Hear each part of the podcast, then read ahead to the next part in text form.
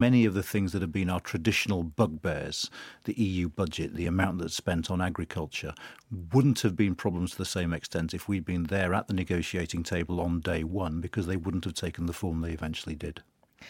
He says, in the end, we shall have to come to love Western Europe.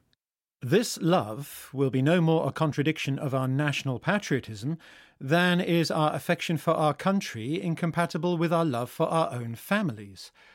We shall not find it by trumpeting about Western Europe, but by being ready to protect it and to bear sacrifices for it, and chiefly by working for it.